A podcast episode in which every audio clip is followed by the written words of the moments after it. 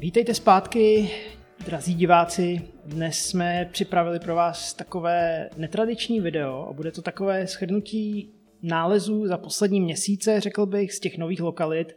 Vy jste měli možnost vidět nějaké ty hledačky, nějaké ty nálezy eh, z těch novoobjevených lokalit nebo těch lokalit, kde se snažíme něco zachránit ve spolupráci s, s ne, ne jednou institucí, ale s, několik, s několika muzeji a, a, a dalšími ústavy.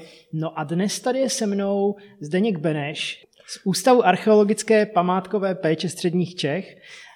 Vždycky mi to strašně trvá, než to správně, správně mhm. vyslovím.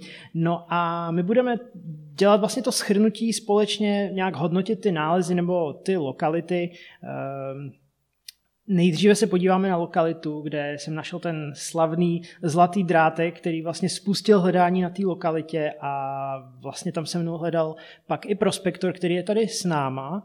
A bude taky ukazovat nějaké svoje nálezy, budeme se na to nějak společně dívat a nějak si řekneme třeba, co se z toho dá vyvodit zatím, prozatím z těch nálezů, protože to asi všechny nálezy ještě nebudou, ještě tam bude určitě ta prospekce nějak pokračovat a doufám teda, že že těch nálezů se objeví víc. Ale už jich máme třeba, já nevím, 200 možná, takže už, už se z toho asi něco dá uh, usoudit. Já určitě tohle. pozdravím lidi, takže eh, dobrý den, eh, milí diváci, možná i posluchači. Eh, mě vlastně teďka sebou máme několik desítek, řekněme, nálezů. Ten teda zlatý drátek mezi nimi není, ten už vlastně uložený na archeologickém pracovišti, ale tyhle ty nálezy vlastně z jakého jsou období, kdy byly učiněny, během jaký doby? To je otázka jedné hledačky, nebo to je... No, to není otázka jedné hledačky. To, tohle je samozřejmě ještě jenom takový výběr těch zajímavějších, pak tady máme pytlíčky, kde jsou takové ty různé fragmenty, které vlastně jsou podobného charakteru asi, ale, ale asi se nechceme za, zabývat úplně každým úlomkem spony nebo takovým tím vyloženě, vyloženě zoxidovaným bordelem. Mm. A tohle jsou nálezy podle mě tak nějak od května, ne, od, možná, možná od začátku tohohle roku a, a vlastně pak ta lokalita nebyla hledatelná, že to bylo osetý mm. a pak chvilku zase byla, takže uh, takových pět měsíců třeba práce určitě zatím je, ale zatím se nad tím asi teda nepracovalo nějak, že to nebylo, nikdo to nezvážil, nikdo to přesně neurčil a to bychom dneska mm. nějak zkusili uh, udělat nějaké určení těch zajímavějších věcí. Mm-hmm. No, tak, eh, tak z hlediska archeologa se ten materiál samozřejmě dá rozdělit třeba podle datace, že jo? Eh, aspoň teda to, co se dá nějak datovat do nějakého aspoň širšího období. Hmm, to bychom tady vlastně si mohli zahrát takový škatulata, že jo? protože na první pohled určitě tady budou předměty, které třeba se nepodaří nikdy nějak přesně datovat. Jo? V první řadě určitě mezi ně patří třeba e, nějaký kroužky různých velikostí, různých tlouštěk. E, u některých z nich jako jsme schopni říct, je to pravěký, jo, zhruba je to pravěký. To jsou třeba zvláště tyhle ty silnější dvě, menší, e, jako řekněme, až perly, jo. U těch tenčích... Možná ukaž, no, ukaž tak jakoby blíž ty, no. ty silnější. Ono, docela často dostáváme právě tu otázku, kdy se ten kroužek dá považovat za pravěký, nebo kdy se eh, má cenu tím nějak jako zabývat. Když třeba člověk jako hledá někde na nějakým poli, teoreticky asi všude se dá najít nějaká, nějaký archeologický materiál, ale když tam najde jenom ten kroužek, tak eh, je to asi docela těžký. No, ne? To... ne, jako kdyby člověk našel skutečně pouze jeden takovýhle kroužek, tak já jako archeolog bych z toho vůbec nevyvozoval nic radši. Hmm. Jo? My eh, totiž takovýhle kroužky známe třeba z archeologických výzkumů, pochopitelně třeba už od bronzový, určitě v době železný, i, i v těch pozdějších obdobích. No a bez pochyby se podobné kroužky vyráběly třeba i ve středověku nebo v novověku.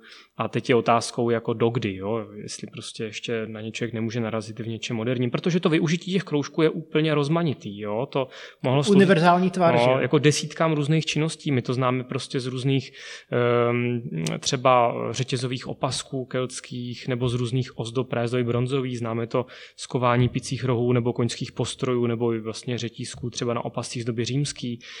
Um, takže vlastně e, jako jednu takovou věc samou o sobě člověk člověk neurčí. Samozřejmě, pokud to pochází z archeologického výzkumu z nějakého konkrétního kontextu, třeba nějaký ty jámy, že jo, nebo hrobu třeba, kde, kde je asi jasnější, k čemu to bylo, že dost často se to spojí s nějakým dalším artefaktem, tam to je celkem jasný bez debat, ale takhle na poli way. Samo o sobě to nemá vlastně pro archeologa moc výzkum. Význam, pardon. Samozřejmě, pokud tam eh, těch artefaktů je víc a eh, jsou z nějakých konkrétních období, tak tam už se dá jakoby hovořit o nějaký pravděpodobnosti. Já teda sám jsem jako pro sebe si vypozoroval určitý jako niance na těch kroužcích, který mi pomáhají jako líp stanovit, jestli to spíše větší šance, že to je pravěký, nebo že to naopak třeba je nějaký jasný novověk až recent. Jo. Pokud eh, ten kroužek má třeba, říkám tomu v průřezu, takový čočkovitý tvar eh, s takovými ještě nezabroušenými vlastně hranami, potom odlití, že se odlévali do forem, že jo, tak, tak to pro mě jako by hodně, hodně působí jako třeba právě to nejstarší období, ta doba bronzová, řekněme možná ještě doba železná. Jakmile už jsou třeba později eh, velmi tenké, jo, a třeba nějak dokonale kruhové průřezu, tak už to na mě nepůsobí moc jasně. Ale je to opravdu jen vodítko, nelze to prostě brát jako nějaký pravidlo, takže ty kroužky brát s rezervou, jako, jako brát je, zaměřovat je, protože oni potom dostanou význam v tom kontextu toho kvanta těch dalších nálezů. Jo? Takže, takže takové to, jak eh, někdy prostě někdo najde třeba takovýhle kroužek hmm. a ptá se, docela často se ptají lidi, jestli to je keltské platidlo. To, to, takže to, tohle absolutně jakoby se dá nebo vyloučit, nebo prostě, eh, že hmm. víme, že keltové měli přece eh, v laténu, v laténu mince, že hmm. to bylo prostě mincovnictví a předtím předtím teda možná něco bylo, ale teda myslí, že, že to je úplně jako špatná úvaha, nebo velice často se to objevuje. Skutečně jako lidi, lidi tak nějak jako první, co je napadne, nebo si to no. někde přečetli, tak eh, rozebírají, že jestli to je nějaký platidlo. No, je to spekulace. Jo. Samozřejmě ta spekulace podle mě vyšla opravdu z nějaký, nějaký archeologické literatury, kde samozřejmě i, i někteří archeologové si třeba možná dovolili trošku popustit úzdu fantazie, e, protože e, než přišly mince, no kdy to bylo, v tom třetím století, přenošeno to počtem, jestli se nepletu, ehm, teď nevím, jestli v první, druhé půlce, to abych tady nespekuloval, na to nejsem odborník, ale, ale ehm, spekulovalo se tedy, jestli, jestli bylo nějaký, nějaký artefakt, nějaké platidlo, něco, co by fungovalo prostě jako takový ten pověstný šáteček, že jo, ehm, ten slovanský šáteček, když na ten že jo, dvůr v Praze přijel ten arabský nebo židovský Arab, vlastně ten Ibn Fadla mluvil o těch šátečcích, že eh, Češi platí, že jo, těmi plátěnými šátečky, to je vlastně taky taková spekulace, my vlastně to nedokážeme jiným pramenem doložit. Já Ani o, něm tady... jsem, o něm jsem hmm. mluvil vlastně ve videu, když jsem dělal video z Norska, Uh, tak jsem tam řešil ty jejich uh, pohřby, vlastně, kdy zapalovali ty lodě hmm. a on právě popisuje, jak cestoval vlastně někde já nevím, jestli to bylo v Litvě, nebo někde tam potkal nějakou skupinu těch, skupinu těch vikingů a mm-hmm. tam mluvil vlastně o tom, o tom pohřbu, no, takže mm-hmm. to je zase taková jenom vtipná, vtipný, že vlastně zase se objevuje to jeho jméno. no, v podstatě pro nás ty věci jsou relevantnější, když třeba tuhle informaci potvrzuje ještě nějaký jiný pramen. Jo? Pak je to možný považovat opravdu za třeba potvrzenou věc. Ono je otázka, co, co ten Ibn Fadlan tehdy vlastně viděl a co považuje, jestli to správně považoval jako zaplatidlo. No, když se vrátíme těm kroužkům, já mám pocit, že jsem skutečně když se narazil na nějaký archeologický článek, kde, kdy vlastně ty archeologové, ti autoři toho článku spekulovali, že nějaký zlatý e, kroužek v nějakém hrobě keltském ještě právě z toho období před těmi mincemi, jestli nemůže být vlastně takovým protoplatidlem, ale, ale u těch bronzových kroužků bych jako tohleto opravdu jako asi nechal stranou. Pochybuji, že to někdy jako někdo prokáže, jo, protože jak to prokázat. Jo. Je, pokud někdo skutečně jednou najde nějaký archeolog nebo prostě kdokoliv, třeba mm, keltský hrneček, který bude plný těchto těch jako bronzových kroužků, tak to možná bude trošičku um, taková indicie, že by to teda mohlo mít nějaký takovýhle význam, ale jako nic, nic takového jako se nenašlo. Takže... Takže to je většinou spíš skutečně nějaká funkční část hmm. oděvu třeba? Je to mimořádně praktická věc, používá se prostě na opasky, eh, na takové bohaté třeba eh, opasky, řekněme, ze starší doby železné ženské, kde vlastně jsou našívané ty kroužky třeba na ty široké pásy, jsou známy z hrobů takové. A právě funkčně, kdy vlastně oni eh, spojují různé další bronzové kovové části a buď se z nich vytvářejí třeba řetězové závěsy na ty různé mm, třeba ty picí rohy například, jo, nebo ty postroje, ale to uplatnění je opravdu tak široký, že, že nedá se moc spekulovat, eh, co to teda vlastně konkrétně původně bylo. A jako, aby, asi bych si s tím prostě hlavu nelámal. Kroužky tak, jsou, kroužky takže, budou, ale... Takže jakoby, když člověk najde prostě jeden kroužek, který vypadá, že by mohl být pravěký, ono si to dá poznat a nebo se to dá prostě alespoň usoudit nějak z té patiny, z toho, z té profilace, tak by měl ideálně potvrdit vlastně ten kontext tím, že tam najde ještě nějaký další nález. V podstatě jo. My samozřejmě víme, že ty nálezy v ornici prostě jsou jako mimo ty původní kontexty, že jo, kde se původně nacházely. Jestli to prostě původně bylo v nějakém objektu, který potom někdo rozoral, třeba traktor, že jo, nebo něco takového, je to možný.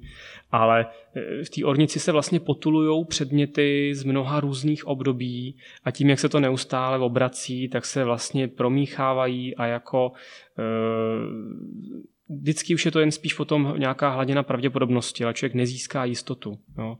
To, že samozřejmě člověk najde jeden kroužek a vedle sponu z doby římský, může znamenat, že i ten kroužek je z doby římský, ale nemusí to tak být. Teprve, když z té lokality, z toho jednoho místa máte třeba už nějakých třeba 50, 100 nálezů a e, jako je tam jasný, že to prostě asi je lokalita, třeba například latenská nebo z doby římský, tak se dá soudit, že i ten kroužek z toho pochází. Ale ta jistota tam prostě nebude nikdy. To je vlastně i důvod, proč teda, jeden z důvodů, proč uh, ta spolupráce má význam a proč lidi by měli tyhle nálezy prostě nahlašovat a odevzdávat, protože vlastně, když tam jeden člověk najde třeba kroužek, druhý člověk tam najde kroužek a pak další člověk tam najde nějaké spony, ale ty už neodevzdá, tak vlastně najednou ti zmizí vlastně ta informace, která by ti vůbec i ty kroužky zadatovala a, hmm, a nějaké další Je to tak, věci, no, je to tak. No. Takže to je, no. jako určitě není nutný s jedním kroužkem běžet do muzea za archeologem. Jo, ani se dvěma, ani s pěti, ale prostě, když už eh, z té lokality je nějaký soubor i dalších předmětů, tak určitě ty kroužky nevyhazovat, mít je tam, samozřejmě ideálně Za, zaměřený, zaměřit, pokud opravdu na to ten nálezce jako má prostě přístroj a trpělivost. Jo, nemusí se mu to zdát prostě taková pecka na to, aby to hnedka zaměřoval, ale jo, jsme rádi, když i takovýhle předměty se zaměří a pak v tom souboru figurujou a my s ním můžeme pracovat. Super. Hmm. Tak eh, co je nějaká další skupina těch předmětů, které tady jako vidíš tak, hodně eh, adepty? Já tady vidím samozřejmě hodně jakoby artefaktů z doby římský, ale uh, asi bych se podíval nejprve ještě na ty artefakty, které jsou o trochu starší, aspoň o kterých to lze takhle celkem dobře říct. Takže v tuhle chvíli tady z těch starších artefaktů vidím artefakty z doby bronzové. Jsou to zcela s jistotou tyhle dvě jehlice. Jo, jedna má takovouhle jako velmi silnou hlavici, e, takovou jako až cibulovitou. Tady ta má naopak hlavici takovou e, gracilní, je taková jemně po obvodu e, rýškami vlastně zdobená. Obě budou patrně prostě spadat toho období nejspíš mladší doby bronzové až pozdní, to znamená nějakých to nějaké to 13. třeba až 11. 10. století před naším letopočtem. E, jsou to vlastně z této polohy, tady v tomto souboru jen dva artefakty, takže jako... Či tam byla nějaká bronzová jo, šipka, jestli si vzpomínám. Tak, no, takže jakoby zatím jako těžký s určitostí soudit, jestli ty předměty jsou pouze nějaká ztráta, nebo jestli tam třeba někde v okolí byl kdysi rozoraný nějaký třeba nebo žárový hrob nebo žárové hroby, anebo jestli tam naopak je lokalita sídlištní. Je to prostě malinký soubor artefaktů, asi bych to nechal otevřený, když prostě tam z toho bude těch věcí víc, nebo když potom se při tom eh, vymapování vlastně těch bodů zaměřených těch artefaktů ukáže, že jsou z nějakého třeba jednoho místa, tak to naznačuje, že tam prostě něco bylo, ať už hrob nebo nějaký sídlištní objekt. A vlastně, když eh, třeba hm, si všímám, docela často se ptají eh, hledači nebo nálezci, na internetu eh, na určení jehlice, nebo chtějí potvrdit, že našli jehlici skutečně, tak co bys jakoby vypíchnul jako důležitý artefakt? Ono samozřejmě jedna věc je si to nakoukat někde v knížce nebo na internetu, ale eh, jak, jak i nafotit tu jehlici, aby šla prostě nějak jako rozumně hmm. určit, jo? že oni často vyfotí třeba jak, jak nafotit tu hlavici, jo? nebo hmm. No, vlastně pro tu dataci a typový určení těch jehlic bronzový je v podstatě klíčová v podstatě jen ta hlavice. Jo, to je totiž vlastně ta část jehlice, která jako jediná je zdobená a kde ten tvar se nějak proměňuje. A těch tvarů těch hlavic je poměrně velké množství, pokud nejste vyloženě prostě archeolog, odborník, který se specializuje prostě na dobu bronzovou, tak si je ani všechny nezapamatujete a můžete, jako já teďka spíš jako tak uh, usuzovat třeba na nějaký širší období, ale samozřejmě takový kolegové jsou, kteří to potom určí lépe nebo přesněji Nicméně ta hlavice, ta je vlastně klíčová. Takže e, asi, asi je prostě dobrý zaměřit třeba tu fotku, potom nějaký, nějaký makro nebo nějaký detail hlavně na ní, a aby třeba i, pře, i, i z té fotky třeba ten odborník měl jakoby lepší šanci hm, to třeba blíž určit. Takže nějak to zdobení třeba na hlavici si všímat, A ten tvar té hlavice. Ten tvar no, no, no. a vlastně třeba vím, vím, že tam bývají dírky, ale to jsou asi v těch starších obdobích doby bronzové. Ty jsou vlastně v jehlicích doby římské, protože v době římské se nám zase po několika staletích objevuje prostě eh, jehlice jako šperk eh, užívaný většinou do účesů dam. Jasně. Vypadají trošku jinak. Jo. Ale samozřejmě like to nemusí jakoby, jakoby rozlišit, pokud se tím... Jasně, ale pro to určení eh, minimálně z nějakých těch fot, fotografií je asi dobrý to mít tak nafocený, aby vlastně ty detaily vynikly, aby, aby ten hmm. archeolog to viděl. No, pokud to není nějak jako poškozený korozí moc, což hmm. taky bývá, tak, tak pokusit se zaměřit na tu hlavici. No, udělat prostě jednu fotku celkovou a jednu prostě blížší na tu hlavici a pak, pak už je to, pak už je to snažší no, s tím určením. No. Jestli můžu pokračovat dál, Samozřejmě. tak eh, vlastně z dalšího eh, období, tak tady vidíme trošku početnější soubor a to jsou vlastně artefakty z doby latenské. Určitě tady máme tenhleto, tohleto kolečko loukoťový, tady tenhle ten nítek stoprocentně taky a jestli mi něco neuniklo, prosím tě, možná, že i tenhle ten nítek, to je totiž vlastně kombinace bronzové hlavice a železního trnu. Jo? To zcela určitě není starší, protože železo je skutečně až vlastně v době železné. Uh, no, no, no, tady to asi určit nepůjde, tohle taky asi ne. Uh, jo, tohle si necháme na potom, tohle asi určit nepůjde. Já myslím, že si asi ty latenské artefakty jsem tady víceméně, ty určitelný poměrně jo, ještě snadno. tady někde byl jeden. Aha, aha, pardon, jasně. Mince, no OK, to je, to je, to je bez debat, to je jasný. Ehm, možná takhle, eh, tyhle ty nítky, já třeba tyhle ty nítky znám poměrně dobře ze svého vlastního záchranného výzkumu v Tinci nad Labem. Eh, tady ten pravda s tou hladkou hlavicí, ten tak jasně určený nebude, ale u těch keltů vlastně hodně ty nítky s tou bronzovou hlavicí doplněný o ten železný trn jsou, takže já bych si jako celkem hádal, že i přesto, že tady ta výzdoba absentuje, tak bych řekl, že to nejspíš prostě do toho Já jsem ho teď vlastně viděl v nějakém výzkumu, v nějakém paperu, ale nevím už, kde hmm. to bylo a právě proto jsem ho zařadil vůbec do toho celého no. souboru, že to je zajímavé. Protože... Za to tenhle ten nítek, ten jak vidíme, ten už ten, má... Ten možná trošku výš, ať to jo, trošku zabere. Ten má tu hlavici zdobenou. A e, jako ta je zdobená takovým způsobem, který právě přesně známe z těch výzkumů pozdně latenských, já jsem to měl třeba jako podhradí hradiště Kolov u Týnce nad Labem, ale e, takhle to vlastně rozdělení té hlavice na ty čtyři pole, které potom jsou ještě takhle zvláštně šikmo a střídavě napříč rýhovaný, tak jsou charakteristický. Jsou to vlastně ozdobné nýty, které původně byly na nějakým zařízení, buď třeba nábytku, nebo třeba na vozech. Jo. Dokonce jeden kolega z Německa, který se vlastně vozy zabýval ve své dizertační práci, tak mi přímo říkal, že takovýhle typ e, pochází právě třeba z těch vozů hodně. Pro, pro mě tedy jako magický, jako myslet si, že pro vozy je typický jeden konkrétní typ hlavice to mně přijde poměrně odvážný na druhou stranu, ale on tomu rozumí víc než já.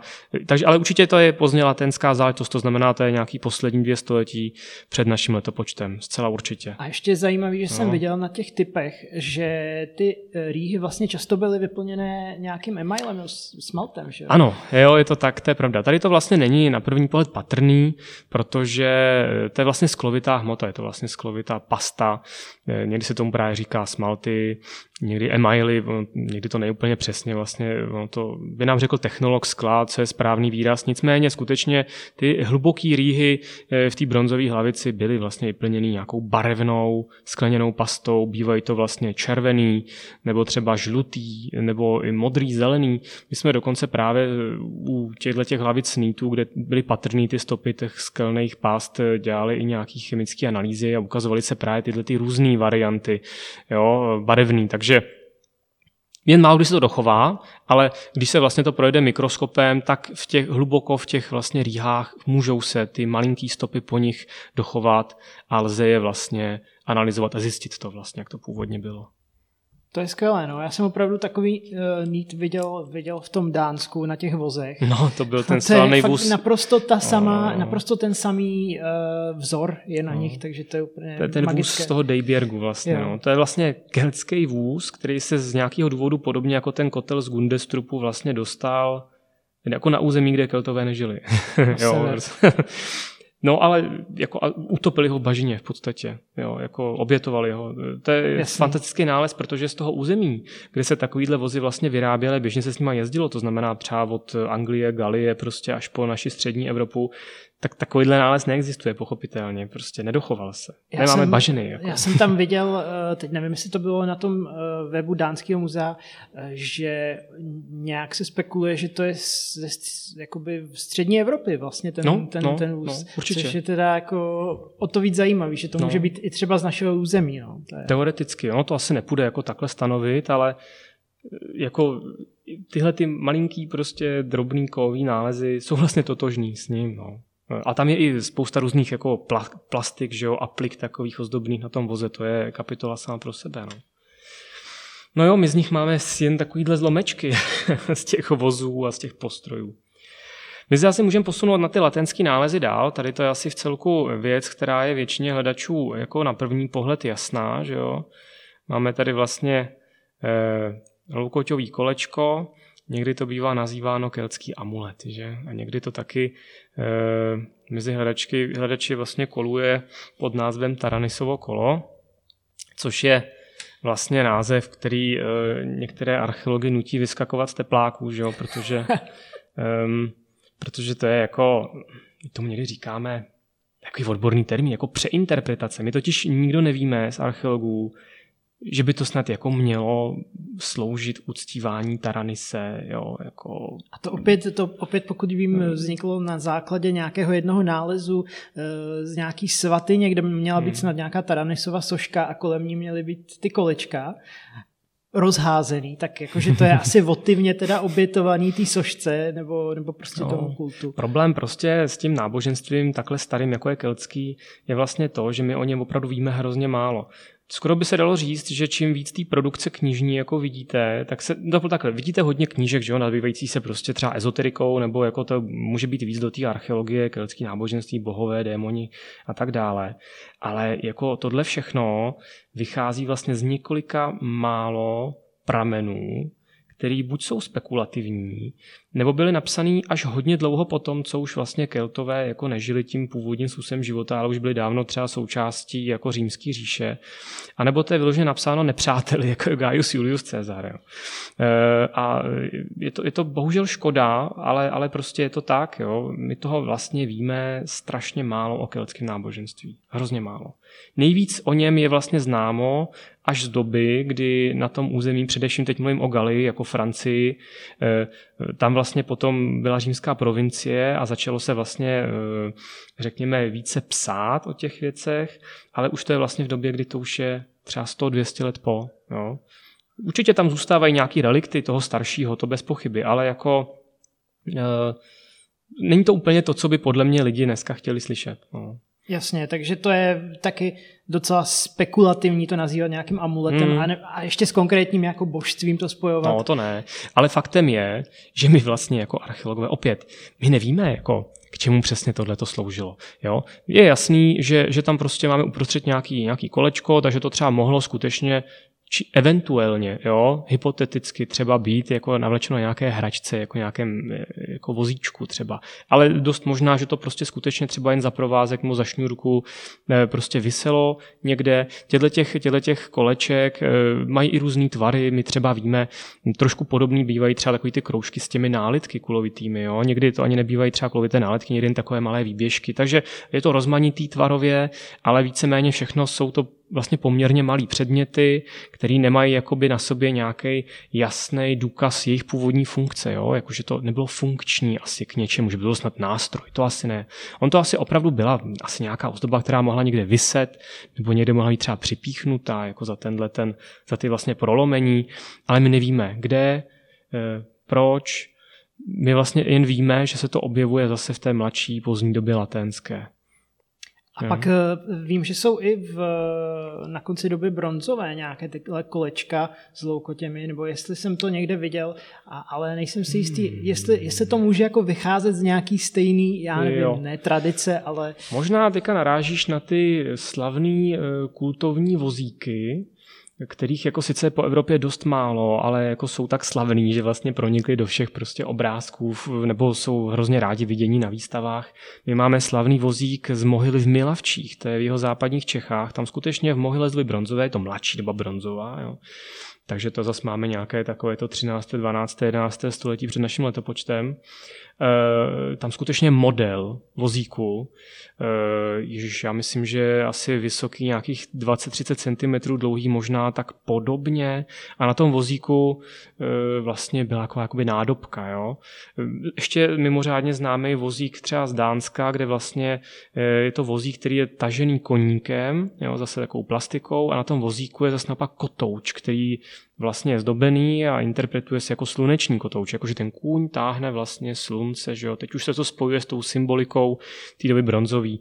Takže tyhle ty vozíky existují, ale e, ty jejich kola jsou větší, jo. Hmm, jasně. E, je to něco trošku jiného. I když třeba tohleto zrovna by klidně mohlo být zaměněno za něco takového, protože vypadá velmi podobně ale jako to jsou mimořádně vzácní nálezy. Já určitě nemůžu říct, že by se z doby bronzový takovýhle kolečka jako nacházely tak často, no ani náhodou takhle často, jako tyhle ty keltský vlastně.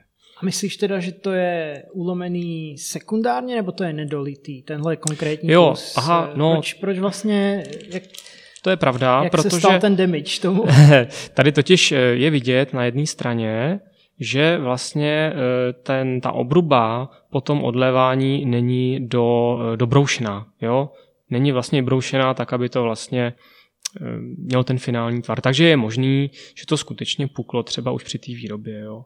Ale taky je možný, že to puklo až mnohem později a jenom prostě někdo, ten výrobce byl líný to dobrušovat úplně do 100%. Protože pokud třeba těle těch předmětů oni opravdu jakoby odlili třeba na, jeden, eh, na jedno sezení, jako třeba několik desítek a pak to prostě někdo rozdával nebo za nějaké drobné prodával jako eh, nějakým třeba zákazníkům, řeknu v uvozovkách, No tak prostě se mohl rozhodnout, že to nebude všechno dopilovat do maximální jako do maximálního detailu. Já si myslím, že i, že i v pravěku prostě existovali lidi jako líní nebo nedůsledný, že je to prostě taky možná hypotéza. No. Ono totiž skutečně jinde to totiž dobroušený je, jenom, jenom tady prostě to je z, z nějakého důvodu jako opomenutý nebo zanechaný. A je taky třeba možný, že, že to třeba při tom dobrušování najednou puklo a pak si řeknou, no, tak teď už to nemá jasně, smysl dodělávat. No, jasně. Tak. I to je možný. No a pak je tam ta mince teda. No jasně, mince, no, tak je to sice jen uh, jakoby zlomek, je to trošku olámaný, ale jako na první pohled jasný, že to je vlastně ten stříbrný obol, uh, tak je tam vlastně vidět e, jakýsi motiv, to možná bude zbytek té tváře. Ono, jak to je vlastně kousíček jenom, tak, tak se mi to špatně je, jako nějak e, určuje přesnějc, ale podle mě velikostně to prostě buď patří těm předopidálním, no možná ještě spíše těm takzvaným opidálním obolům typu stradonice, což je vlastně nejnižší jakoby nominál keltský a jako když jsme jako příkladu dělali takhle poměrně podrobný detektorový průzkum právě během výzkumu v tom Týnci nad Labem, což je vlastně sídliště nebo hradiště z pozdní doby latenský, poslední dvě století před naším letopočtem, tak těch obolů tam bylo zaručeně nejvíc oproti ostatním mincím, ku příkladu zlatým. Jo? Oni, jak jsou maličkatý a tenký, tak se asi nenacházejí tak často, kolik jich reálně v té ornici je, ale považujeme to vlastně za relativně uh, uh, malý peníz uh, a je otázka samozřejmě, kolik se za to dalo koupit. My jsme trošku jako vtipkovali, že prostě to měli na rohlíky, že jo, a to je samozřejmě humor, jako to, to nemá s realitou nic společného. Faktem je, že ale kolik jich je ztraceno na těch lokalitách a nedivíte se při té velikosti, že je ztráceli, tak, tak jich muselo být obrovské množství v tom oběhu. Jo? Eh, určitě to nebyla záležitost jenom prostě těch deseti nejbohatších lidí jako v obci. Muselo to být prostě masově rozšířený platidlo a měl to prostě každý. No. Možná s tím fakt děti chodili pro mlíko, nevím. No, ehm, teď vlastně myslím, že jsme vyčerpali v zásadě ty starší období, než je doba římská a teď vlastně na nás opravdu vyskakuje poměrně velká masa předmětů, který jdou jisto jistě a já si je trošičku tady oddělím bokem od těch předmětů, který třeba určit nepůjdou vůbec. Tyhle ty předměty z doby římské, ano, s určitostí, tohle ne, tohle možná jo, tohle možná ano, takže uděláme takovýhle trochu rozdělení, no tak vidíme, že těch předmětů z doby římské je tady zaručeně vlastně poměrově nejvíc. Jo. Což teda samo o sobě docela naznačuje, že, že to prostě nebudou nějaký náhodné ztráty, ale že prostě tady bude nějaká lokalita z doby římské. Teď je otázkou, jestli, jestli to je vlastně rozoraný pohřebiště žárový, nebo jestli to je vlastně nějaká sídlištní lokalita.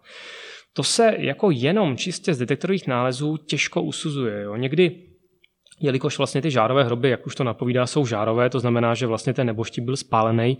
Někdy byl spálený i s těmi osobními věcmi, třeba šperky, a pak ty šperky nesou stopy přepálení, takového natavení, jo. to na nich je vidět.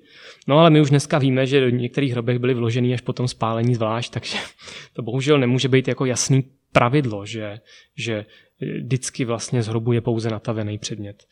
E, někdy, někdy jako vodítko může být, pokud na té lokalitě nejsou nalezený žádný mince římský, tak je to možný, že by mohlo jít i o pohřebiště, protože vlastně mince se do hrobu nedávaly. Zatímco na těch sídlištích jsou běžně. E, no jedním z těch úplně nejtypičtějších předmětů samozřejmě z doby římský jsou bez pochyby spony. Já myslím, že dneska asi je málo kdo, kdo by prostě jako neviděl možná, že nenašel nějakou sponu. Spony eh, mají vlastně rostodivný tvary. Oni samozřejmě, spony vznikly už eh, jakoby na konci doby bronzové, ale v té době římský je jich opravdu hodně, vyskytují se masově a vlastně jejich takový ty nejklasičtější tvary se neustále znova a znova opakují. Spony jsou výborný, ale proto, protože my vlastně jako archeologové podle jejich tvarů můžeme poměrně dobře a snadno datovat vlastně. Jo? Eh, jsou i takový případy, kdy je možný třeba datovat sponu na 20 letí jo, nebo na 30 let. Jo. Pak většinou to jde tak zhruba na to půl století. Jo. Pravda jsou i takový, kteří jsou trošku širšího roz, řekněme, rozsahu, ale pokud bych se tady měl podívat na, ty, tyhle ty spony, které jsou přede mnou, tak tady vidím úplně typický uh, zástupce vlastně spon, pardon, který jsou takzvaně dvojdílný, uh, mají třeba klínovitou patku, já teďka bych to asi, asi bude lepší, když ten předmět asi prostě jo. Eh, z toho vyndám. Vidíte, že tahle ta spona je prostě taky eh, polámaná, jo, ta koroze na ní opravdu zanechala nějaký stopy, nicméně pro mě jako archeologa tohle to úplně dostačuje. Uh, Jednak vím, že původně byla dvojdílná, to znamená tvořená ze dvou různých částí, které potom byly sesazeny dohromady. tohleto tělíčko, my tomu říkáme lučík, je tady vlastně z té vrchní strany zdobeno. Jsou to nějaké takovéhle příčné rýšky, Eh, je to vlastně výzdoba, která je celkem charakteristická třeba pro třetí, čtvrtý století našeho letopočtu a potom vlastně i, ta, i ten tvar této patky, toho zakončení, který na konci má ten zachycovač, tam vlastně za to byla zaháknutá ta jehla, toho vynutí, která to vlastně, který to pružilo, tu sponu, aby to drželo, že jo, vlastně na tom oděvu, tak, tak je to celkem jasný. Dá podle... se podle něčeho zjistit, jestli ten, ta, ta druhá část, jestli mm-hmm. byla ze stejného kovu, nebo uh, je, je nějaké pravidlo vlastně, kdy tam dávali to, třeba to železo a kdy tam dávali nějaký bronz? Všiml jsem si, no, že jsou různé. Uh, jako z pravidla to bývá tak, že bývá z totožního kovu jako zbytek té spony. Ale bývá někdy to u těch dvojdílných spon, že tam ještě vlastně je takový malinký drátek, taková osička, která vlastně taková malinká páteř to vynutí, aby vlastně se nekroutilo a bylo e, jakoby rovně to je vlastně jen takový rovný drátek, jo? takhle třeba dlouhý, tak jak je dlouhý to vynutí a ten tam byl strčený, jen aby to takové držel jo? a ten byl třeba železný. No, že on potom jak koroduje, tak zadělává vlastně tou železnou korozí, jakoby zaleptává i ten zbytek a, a působí to, jako by tam vlastně těch kou bylo víc, ale jde vlastně skutečně třeba jen o tuhle tu jednu tyčku. Takže tohle se někdy třeba pak rozpadlo během těch staletí, tisíciletí a no. třeba ta, to vynutí pak se vlastně oddělilo od toho, od té zbytku té konstrukce. E, jo, bez pochyby. No, totiž to vynutí z pravidla je ta část, která je z té spony jako nejkřehčí a která se při tom nošení pravděpodobně rozlomila jo, únavou materiálu. Nebo někdo prostě moc zabral, nebo si vzal moc tuhej plášť jako tlustý a ono to prostě nevydrželo. Takže možná proto právě těch spon se nachází tolik, jo, protože vlastně jednak člověk měl na sobě třeba i dvě, někdy i tři, pokud vlastně třeba byla zima a měl těch vrstev oděvů víc, v zimě, že jo, tak, eh, tak, tak ty spony podle mě prostě z těch lidí odpadávaly docela dost. Je to vidět na těch lokalitách. Samozřejmě, pokud člověku odpadla nějaká drahocená spona, bylo to opravdu jako potom asi osobní tragédie, ale, ale většina těch spon, co třeba máme tady před sebou, tak bych je nepovažoval za nijak jako, eh, jako drahocenou záležitost. Spony byly bronzový, byly i železný, ale vyráběly se asi jako série ve velkých množstvích. A jen e, ojedinělí jako typy nebo jedinci jsou nějaký jako vyloženě luxusní. Jo. My tady samozřejmě se něčeho dotkneme ještě. Tady vidíme prostě další sponku, vidíme zase tady e, ten detail toho, jak vlastně tady byl nasazený to vynutí, protože tam ještě vlastně zbytek té osičky je, stále tam vlastně funguje. Ale to vynutí jako takový, ta spirálka, tak ta je pryč. No. Tohle zase je sponka, která je vlastně stejně stará jako tahle, to znamená nějaká druhá půlka třetího století, nejpravděpodobněji. No.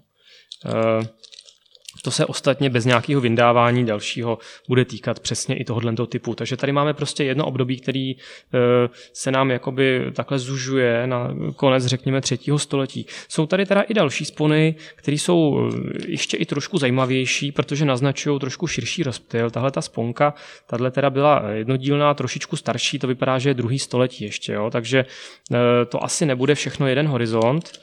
Tahle je mimořádně pěkná, protože zachovala vlastně téměř celá. Jo. Tohle eh, je výjimečný. Tady vlastně vidíte takovou dvojdílnou sponu, která vlastně dosud je víceméně celá. Tady se vlastně odlomila pouze špička té jehly a tím pádem se ta spona vyvlíkla a někomu spadla je drobounká, jo? takže ten oděv, který ona spínala, eh, to byl nějaký eh, tenký spodní oděv, to nebyl žádný tuhej jako svrchní plášť, ten by to totiž neudržel, tam byste totiž nenacpali vlastně tu, ten lem té látky do tohohle Takže toho ty prostoru. velikosti těch spon se můžou odvíjet od toho právě, co, co no, měli spínat, co měli Určitě, držet, určitě. No, no, no, no, no, no. Tady, tady vlastně ta spona je prostě zdobená, to je výjimečný. Jo. Patří to typově mezi takzvaný spony s podvázanou nožkou, protože tady vidíme, že ten drátek, který nám tady vychází z toho zachycovače, jako by se prostě oví kolem toho zadku. Je to taková velká skupina spon, my je zase můžeme datovat eh, No, to má trošku širší dataci, ale myslím si, že tahle ta spona po nějakém jako prostudování odborné literatury půjde konkrétněji vsadit. Já bych si vsadil, že to bude zase nějaký konec třetího století, možná ještě čtvrté století, ale eh, jako rozhodně to je jako mimořádný kus a eh, už je skoro muzejní kousek, že jo, vlastně. No, tohle to opravdu jo.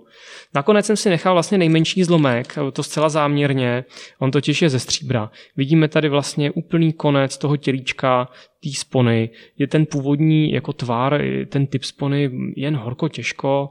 Můžu spíš jen hádat, jaký, jaký typ spony to původně byl. E, mám takový určitý typ, podle mě to zase bude nějaký třetí století. Je to spona plechová, je to vlastně ze stříbrného plechu, je takhle vytvarovaná, má tady zbytek toho vynutí. No ale to, že to, co je podstatné, je, že je teda stříbrná, protože Mezi archeology prostě se tradičně usuzuje, že ty stříbrné spony patřily teda někomu výš postavenému.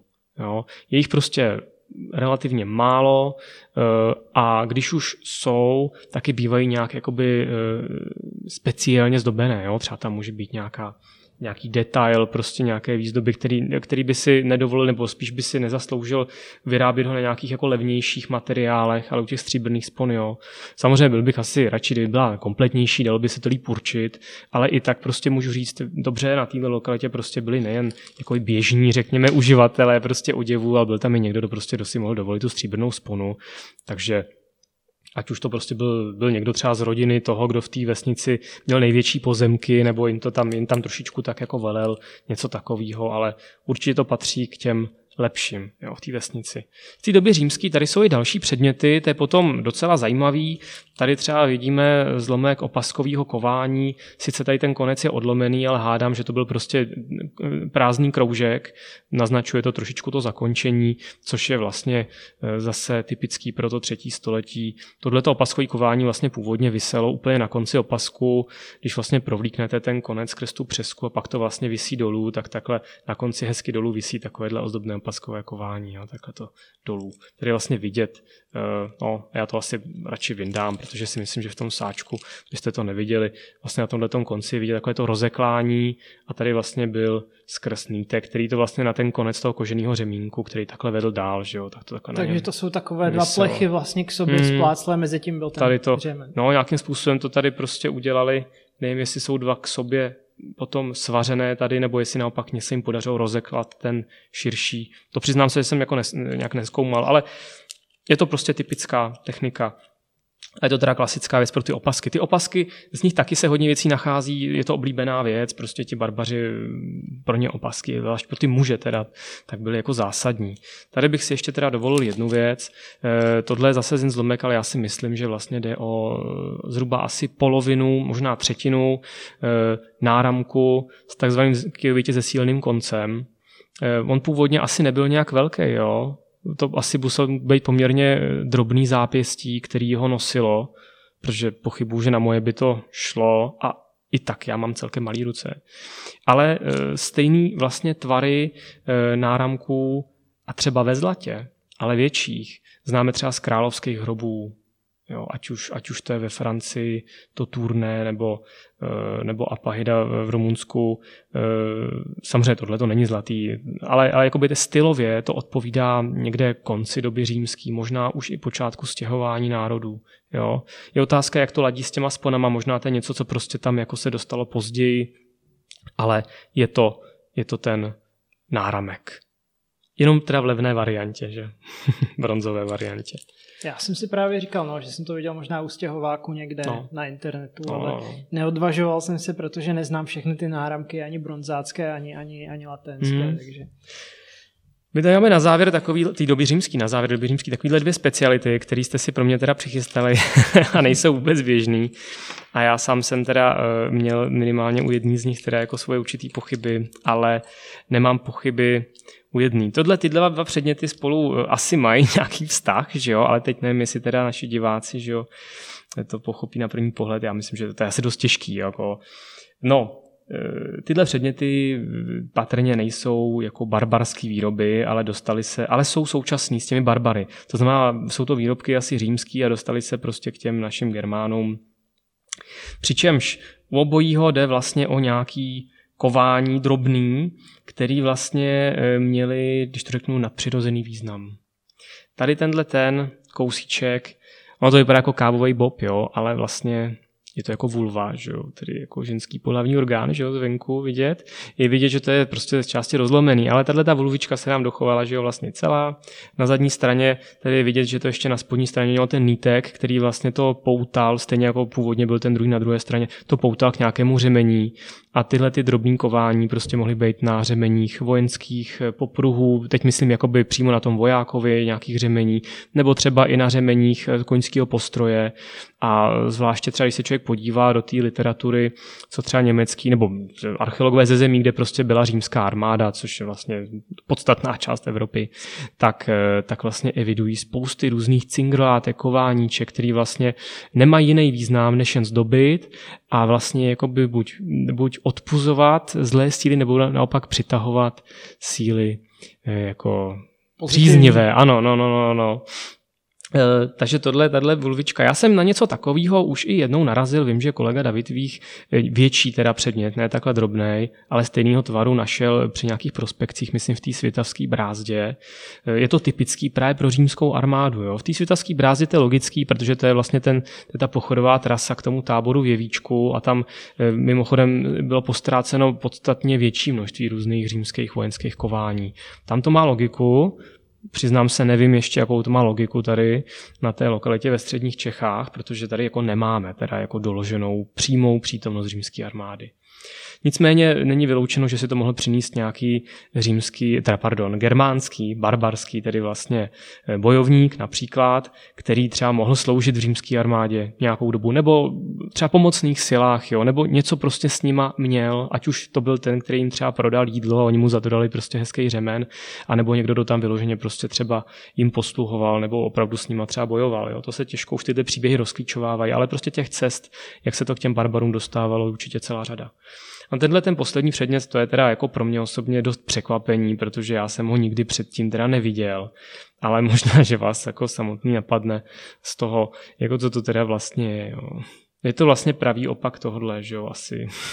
Takže mužský, Doplněk. Je to mužský pohlavní orgán, dokonce má tady prostě jako zdůrazněný jako ty varlata, je to prostě fakt bizarní. Já asi, kdyby to takhle e, se našlo jen tak někde na poli samo, tak tomu nebudu přikládat prostě žádný větší význam, protože já bych nevěděl, s čím to spojit. Já, Já jsem, ani... Eh, abych se no. přiznal, tak jsem to určil díky anglickému pasu, že tam byl, byly stejné kusy hmm. právě. Což je teda zajímavý, že někde, někde v Anglii prostě mají nález, který je jako fakt totožný. totožnej no ono to je s tou římskou armádou totiž tak, že eh, Ona byla mimořádně početná, ani ne tak ve vnitrozemí, ale hlavně na těch hranicích římské říše, což u nás vlastně tady je nejblíž Dunaj, samozřejmě Rýn v Německu, Holandsku, v Anglii, tam teda tou hranicí byl potom ten Antoninovský nebo Adrianovský vál, ale jako na těchto eh, vlastně eh, okrajových, těch hraničních částech, tam vlastně byly dislokovaný ty kvanta, ty tisíce, sta tisíce těch římských vojáků a oni dost často ještě prostě posouvali sem tam, jo. když byla prostě nějaká válka někde, tak třeba stáhli vojáky z Británie až někam na přední východ východ a obráceně. Jo. Takhle docházelo k velkým posunům lidí. Třeba známo, že v Maďarsku, respektive v římské provincii Panonie se jako díky různým posunům objevili třeba syrští lučištníci. Jo.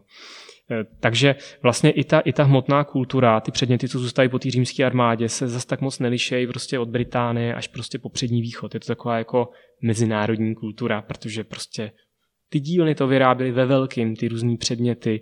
A upřímně řečeno, určitě prostě většina vojáků byla pověrčivých, takže prostě určitě, určitě nevytáhli na výpravu, aniž by prostě se neověsili různýma amuletama a dalšíma věcma, který jako jo, měli chránit prostě i na přirozeně. Ostatně víme to z těch nálezů právě z těch římských pevností. Jo. E, já si třeba bavuju takovýhle, e, jako, nebo ne úplně stejný, ale trošku tematicky podobný kování, eh, který vlastně vysely jako takový poměrně velký plech tvarovaný na prsou toho koně přímo vepředu. Jo, taková věc, kdy vlastně mu z toho postroje na té hrudi takhle to jako visí a vlastně dá se říct, jak by ten protivník přímo koukal tomu koňovi tady na ten plechový vlastně jako, eh, jako odpuzovací prostředek. Eh, kde jsem to nedávno slyšel? Co odpuzuje a co přitahuje vlastně? Amulet chrání, talisman Dobře. No a co z toho je vlastně co teoreticky? Myslím. Tenhle ten, tenhle ten. Talisman. Jo. No, takže to je zajímavý. No. E, jako prostě v těch středních Čechách se s tím letím zas tak běžně nesetkáme, ale když se nějaká lokalita opravdu jakoby zkoumá e, důsledně, dlouhodobě, tak vždycky nějaká zajímavost vyskočí. Jo, dneska už to není tak, že prostě by bylo naprosto výjimečný, že na nějakém germánském sídlišti nebo pohřebišti je jeden předmět římsko-provinciální nebo třeba prostě z nějaký e, kování římské armády. Dneska už to vůbec není vzácnost. Je to v podstatě na každé lokalitě, ze který je aspoň nějaký, nějaký větší soubor předmětů. No, takže to je asi k té době římský, která představuje eh, jako takovou asi nejzásadnější, bych to řekl, komponentu na této lokalitě, je vidět, že tam prostě nějaká římská lokalita je, eh, ať už sídliště nebo pohřebiště. Z těch nálezů to nejde jednoznačně říct. Eh, dost možná teda ještě, když zmíním tohle, možná i stěhování národů, vypadá to, ale to se jako stopově objevuje celkem pravidelně na lokalitách z doby římské. Ty další artefakty, v tomhle případě, co mám tady, se obtížně určují, možná nedají se určit asi vůbec, některý z nich budou pravděpodobně eh, nějaký jako mladší novověky a Tady tohle asi... mi přišlo zajímavý. To, mm-hmm. se, to, to je nějaká taková jakoby přeská, mhm. nejsem si jistý a objevilo se to vlastně na, taky na stejném místě v té v cestě, kde jsem našel to prolamované kování, které už, už ty, mhm. ty, ty máš u sebe, eh, římské. Mm. Tak jsem si říkal, jestli to taky není nějaká komponenta z opasku, no, ale eh, chápu, že to je... No. Čistě teoreticky by snad i mohlo být, ale chybí mi k tomu nějaký jednoznačný jakoby důkaz, jo, který, by to, který by vyloučil jiný období. No není to natolik specifický. No. Kdyby se to našlo v hrobě, tak je to jasný, Jasný. ale takhle já si nejsem jistý vůbec. Jo. Možná, že si budu jistější časem, ale je to poměrně jednoduchý, je to nezdobený, e, nemá to nějaký specifický tvar, který by byl typický pro nějaký období třeba nevím, doby římský. Nedokážu to asi takhle říct. Co možná půjde trošičku lépe říct, tady je, jestli se nepletu, je to olověný, je to zlomek olověného kroužku, to jsou, to jsou předměty, které jsou poměrně masově na uh, lokalitách z raného středověku, třeba prostě 9., 10., 11. století. Uh, jestli to jsou závažička. Dost často si hledači myslejí, že to jsou třeba přesleny, ale e, jako přesleny byly celkem tradičně vyráběný prostě z hlíny úplně levně, úplně jednoduše. Nebyl důvod je dělat z kovu. Jo.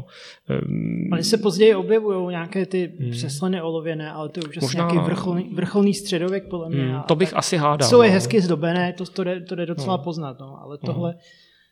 Já bych, že to souvisí s nějakým raným středověkem, pravděpodobně, ale zase otázka, jestli to vyskočí víc. Já znám třeba lokality, kde takovýchhle věcí je třeba 10, 20, 30, to už jako něco znamená. Jasně, no. tady ne, nelze no. asi Tady ještě uvidíme, jestli třeba z té lokality něco takového vyběhne dalšího. Zatím, zatím to je taková indicie, že možná se tam něco takového mohlo dít.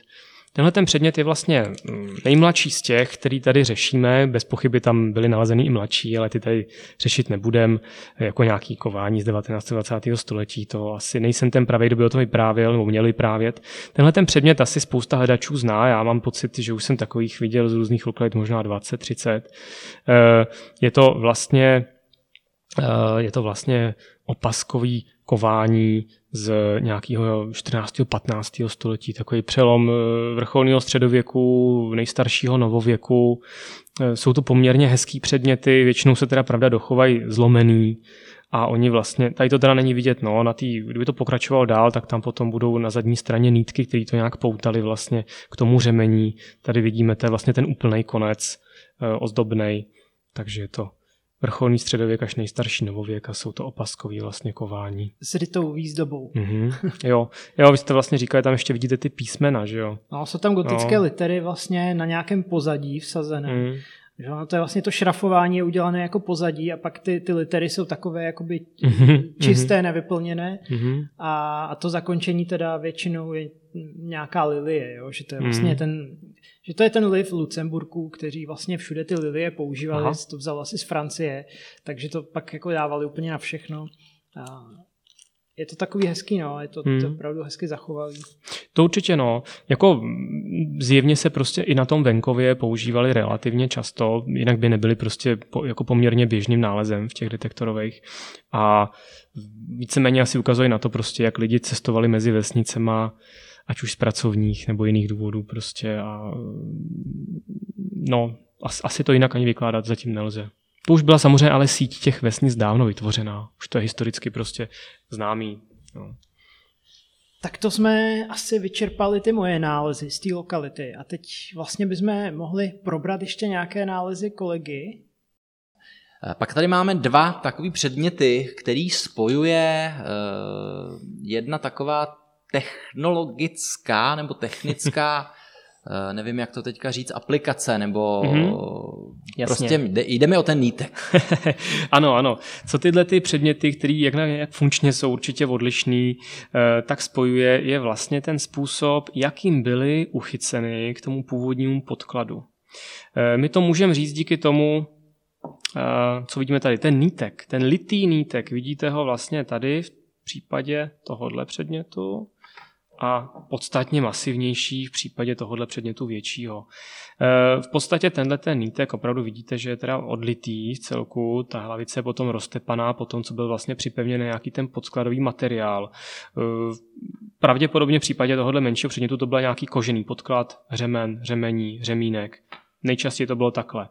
V tomhle případě to mohlo být taky, tím, že ten předmět je mnohem větší, tak prostě ho, ten nít byl taky potřeba masivnější. Bez pochyby byl i nějaký další, jako na tom předmětu vidíme, že je hodně olámaný, osekaný, takže vidíme jen jeden. Pro mě jako vlastně archeologa je ten nítek docela důležitý v tom, že takovéhle lité níty jsou charakteristické vlastně pro římské výrobky. Když se podíváme na tyhle ty předměty blíž, protože jsou skutečně výjimečné. Jo? Není to něco, co byste prostě narazili na každé druhé lokalitě. Eh, když tak mi odpuste, že třeba budu trošku vágní, protože přece jenom třeba vezmu do ruky tento předmět, stylisticky vidím, že to má něco společného vlastně s tím, s tím římským stylem. Ten nítek na druhé straně mě v tom vlastně upevňuje, že to tak opravdu bude. Vidíme, že ten předmět není celý, zjevně byl teda symetrický, nicméně i tady je odlomený. Vidíme tady taky, že má poutka, to znamená, že on nejen, že byl upevněný vlastně tím nítkem na nějakou zadní stranu, na nějakého řemení, ale ještě vlastně na něm, na těch poutkách mohly být třeba nějaké další apliky. Jo? To znamená třeba nějaké potřeby třeba? To bych spíš e, neřekl, toaletní potřeby měly dost často římané třeba uloženy v krabičkách, mm. necinkali jim takhle jako vnějším, nebo jakoby na oděvu. Takže taková ta představa, jak Germáni v té době římský nosili ty toaletní potřeby takhle připevněny na opasku, tak pro Germány to platí, ale Římani by to už asi neudělali. V některých případech to pro Germány platí. Máme mm. několik takových jako pěkných příkladů, to je pravda.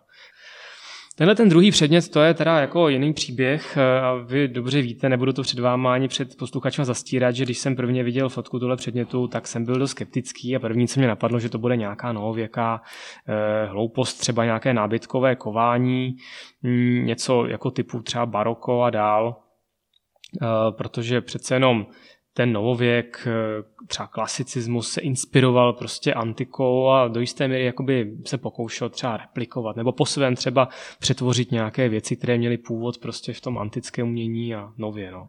To je právě matoucí, jo.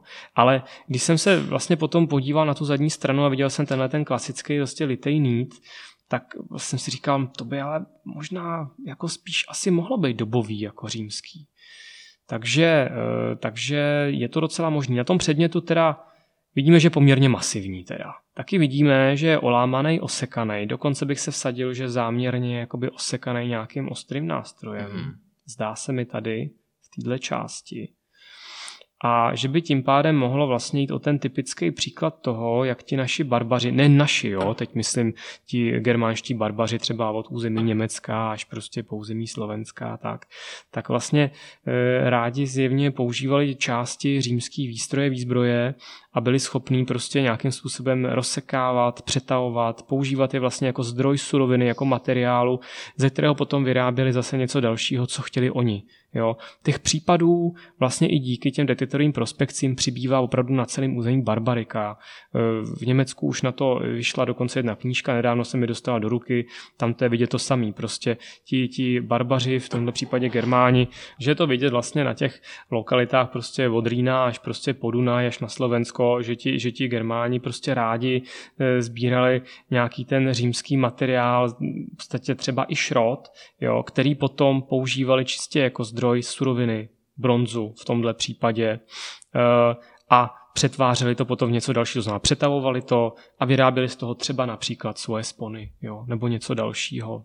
Takže jo. není to asi tak, že ten Germán to na sobě nosil, to by nebylo teda tak zničený. Hmm. Myslím si, že ne, no, že tohle ten předmět opravdu je, jsou na ně vidět stopy záměrného mm. rozsekávání. A pokud to teda skutečně, ten, kdo viděl to moje video, pokud to skutečně může být ta římská vojenská falera, my je opravdu známe z dokladů jak z náhrobků, ty mm. lví hlavy, tak eh, z, mm, ještě z nejrůznějších eh, taky archeologických nálezů v muzeu v Německu mm-hmm. na hradě Lin, snad tuším, tam mají kompletní tu sestavu, i dokonce je to tam i s tím řemenem koženým, takže my víme, že vlastně ty níty byly vkládány do takového řemenního postroje, který mm-hmm. ten legionář nebo setník měl na sobě. No, no. Znamená to, že ten lev klidně mohl bojovat eh, na tom, Řím, na tom setníkovi někde v Palestíně nějakou chvíli, pak ho převalili do Británie a pak bojoval, dejme tomu, v markomanských válkách hmm. proti těm Germánům, kde jim eh, padl ten lev jako kořist a ti Germáni si z něho tady právě chtěli odlévat nějaké no. ty, nějaká ta svoje cinkrlátka? Je možný, že ten lev měl za sebou takovýhle příběh? Je to možný, je to možný. My se asi v první řádě podíváme, jestli, jestli vlastně eh, tenhle ty předmětů a tohohle toho stylového provedení nám třeba sedí do toho, dejme tomu, druhého století. Jo? Nemůžeme vyloučit, protože z té lokality máme třeba i předměty ze století čtvrtého, například, že může jít třeba i o předmět, který by šel trošku třeba, by byl mladší malinko. Ale to, že je vlastně římským výrobkem a že jako je to vlastně taková masivní faléra, která patrně byla eh, jako součástí té výstroje třeba právě toho setníka, jo, za nižšího důstojníka, tak to bych řekl, že je docela pravděpodobný. Určitě bude důležitý, aby to viděl prostě e, nějaký kolega, který se vyloženě stylově, jo, myslím, klasicko-archeologicky zabývá vlastně e, římskými předměty, e, protože on vlastně to potom porovnává s velkou škálou vlastně předmětů nalezených právě v těch provinciích římské říše a řekne nám třeba, jestli to stylově zapadá do druhého nebo třetího nebo čtvrtého století. To uvidíme. Ale nicméně nemění to nic na tom, co s tím ti barbaři udělali. Jo. Ono těch cest, jak se k barbarům třeba v Čechách mohly tyhle ty předměty dostávat, je jich celá řada. Jo. Mám i teda teorii, že například i ty čeští barbaři, ti čeští germáni se mohli vlastně účastnit těch markomanských válek vlastně na té Moravě, respektive jeho západním Slovensku. Teď je otázka na které straně, protože my víme, že vlastně když římané prostě nějakým způsobem komunikovali s těmi barbary, a je v celku jedno, jestli z Germány, Kelty nebo Dáky, tak oni vlastně, aby pokud možno snížili to svoje úsilí, který do toho vložili, vlastně snížili třeba i počet potenciálně životů legionářů, které by tam mohli ztratit, tak dělali takovou tu taktiku, že se pokud možno snažili ty barbary třeba mezi sebou znepřátelit, aby pokud možno se mlátili mezi sebou a neohrožovali tolik vlastně tu samotnou římskou říši. Oni je uplatili nějakými takovými ošklivými mincemi s nízkým obsahem stříbra je to možný, ale já bych zase eh, třeba ku příkladu v tom druhém nebo třetím století už úplně se nesnažil ty barbary tolik podvádět, protože oni už měli přece s tou římskou říší poměrně bohaté zkušenosti. Mm-hmm. Nejsou to ti samí barbaři, kteří prostě na ty římany vyběhli někdy na přelomu letopočtu a neměli ještě tolik zkušeností, a, ale jako v tom době markomanských válek už, už prostě zvláště v těch, eh, u těch kmenů nebo u těch germánských společenství, které žili blízko té římské říši, té hranici, jo, to znamená prostě dolní Rakousko, eh, jeho západní Slovensko, ale třeba i jako v Bavorsku, že jo, nebo prostě v tom Poriní, tak ty měli každodenní zkušenost s Římany. Jo, chodili vlastně prodávat nebo nakupovat zboží vlastně do společných, na, na společná místa, která dost často třeba byla jako přímo v těch limitních, nebo na okraji těch limitních pevností. E, běžně vlastně římané třeba upláceli právě ty místní vládce, aby dělali, nebo dělali takovou politiku, jakou římané prostě chtějí. Jo, a pokud vlastně došlo k těm markomanským válkám a k těm velkým vpadům, tak je zjevné, že to římané jakoby nejen jako vojensky, ale řekl bych, že i dost jako diplomaticky a politicky vlastně jako nezvládli. Jo, něco se tam prostě pokazilo a, a, a všechno se to sesypalo na ty chudáky Římany. Tohle neznamená, že by neměli i nějaké barbarské spojence, kteří bez pochyby teda bojovali třeba jako v pomocných jednotkách na straně Římanů proti ostatním barbarům. Zdeňku, děkuji moc. Já teďka jenom ještě ke konci tě, se tě zeptám na takovou jednu věc. Vím, že to bude asi hodně e, polemizující otázka, ale když ty si teďka viděl dneska, prošli ti pod rukama nálezy eh, z jedné jediné lokality, eh, ty si občas viděl pár fotek občas z těch nálezů naživo, ale jaký obrázek jsi teď o té lokalitě udělal když tohle všechno vidíš, jo, vidíš tady ty hmm. římský spony, Karpatianovy spony, eh, zlatý drát už eh, je uklizený v muzeu hmm. a nějaký tvůj, tvůj verdikt, jo? jak to, že najednou tady máme teda římský, římský věci, dokonce části teda mm-hmm. nějaký výstroje, včetně těch erotických amuletů, máme tady krásný mince s krásnou ražbou. Co o tom tak soudíš? Je to, je to obyčejná lokalita, vlastně vyskytuje se taková skladba normálně, anebo je to něco trošku zajímavějšího? No, je to vlastně těžká otázka, protože bych nerad srovnával takzvaně hrušky s jabkama. Jasně. E, vy se tady vlastně věnujete jedné lokalitě, že jo, řekněme pod nějakým mým dohledem. E, a já tady vlastně můžu říct, že z jedné lokality vidím jako patrně všechny předměty, co na ní byly nalezeny pokud prostě nebudeme počítat, že třeba se tam někdy prošel, někdy v minulosti nějaký jiný hledač a něco našel, to teďka nechme stranou.